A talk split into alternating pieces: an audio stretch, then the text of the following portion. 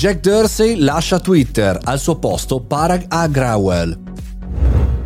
Buongiorno e bentornati al caffettino, sono Mario Morogni e vi do il benvenuto all'interno del nostro podcast quotidiano che tutti i giorni vi aggiorna da lunedì al venerdì più ripilogone del sabato sul mondo della tecnologia, sul mondo dei social. E oggi c'è una bomba, una notizia che era nell'aria ormai da diversi mesi perché il fondo Elliott aveva fatto pressioni su il fondatore Jack Dorsey nel lasciare la carica di amministratore delegato. Ed è arrivato nelle scorse ore l'annuncio, si parla di un avvicendamento tecnico di una figura che all'interno del social, appunto come Paraga, ha già mosso da tempo i suoi eh, passi. Interessante questo cambiamento, non soltanto per quello che è stato il lavoro del fondatore di Twitter, eh, che ha comunicato chiaramente su Twitter la propria decisione, ma anche perché arriva dopo una diciamo, rifondazione dello stesso social dal 2015 in avanti, quando oltre a licenziare licenziare eh, il 6% circa dei dipendenti, oltre a eh, cacciare una serie di top manager, aveva anche tolto per esempio il limite dei 140 caratteri e fatto altre innovazioni. Alcune hanno funzionato e altre invece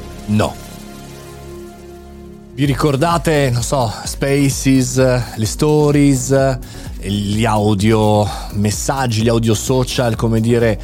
a traino di Clubhouse, insomma tanti esperimenti fatti da Jed Dorsey, forse un po' questo dice Elliot con la mano sinistra perché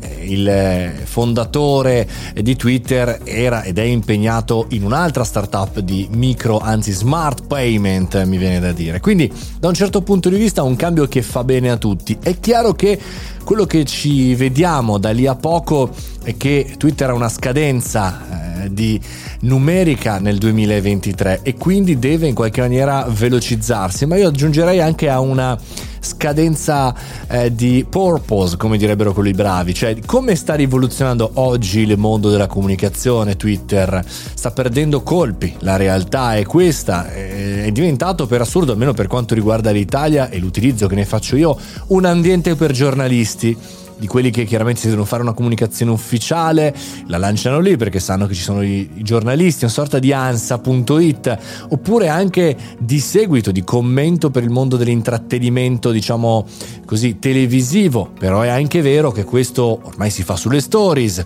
su altri social e non lo è mai stato sul mondo dell'intrattenimento, quindi è molto lontano da TikTok e altre piattaforme. Insomma, ha bisogno Twitter con la nuova eh, guida e non so se questa eh, nuova sarà quella giusta, visto che arriva totalmente dal mondo tecnico, però di rilanciarsi anche a livello marketing per far sì che quella bella idea, che quella bella cosa, che quel bel social pulito e semplice, minimal, non sia quello che è diventato oggi, cioè la copia di mille funzionalità di altre situazioni dove ci sono altri tone of voice per poter portare a casa il bottino. Peccato perché Dorsey mi stava molto simpatico. Staremo a vedere tra l'altro come andrà la sua Square e chiaramente come andrà Twitter.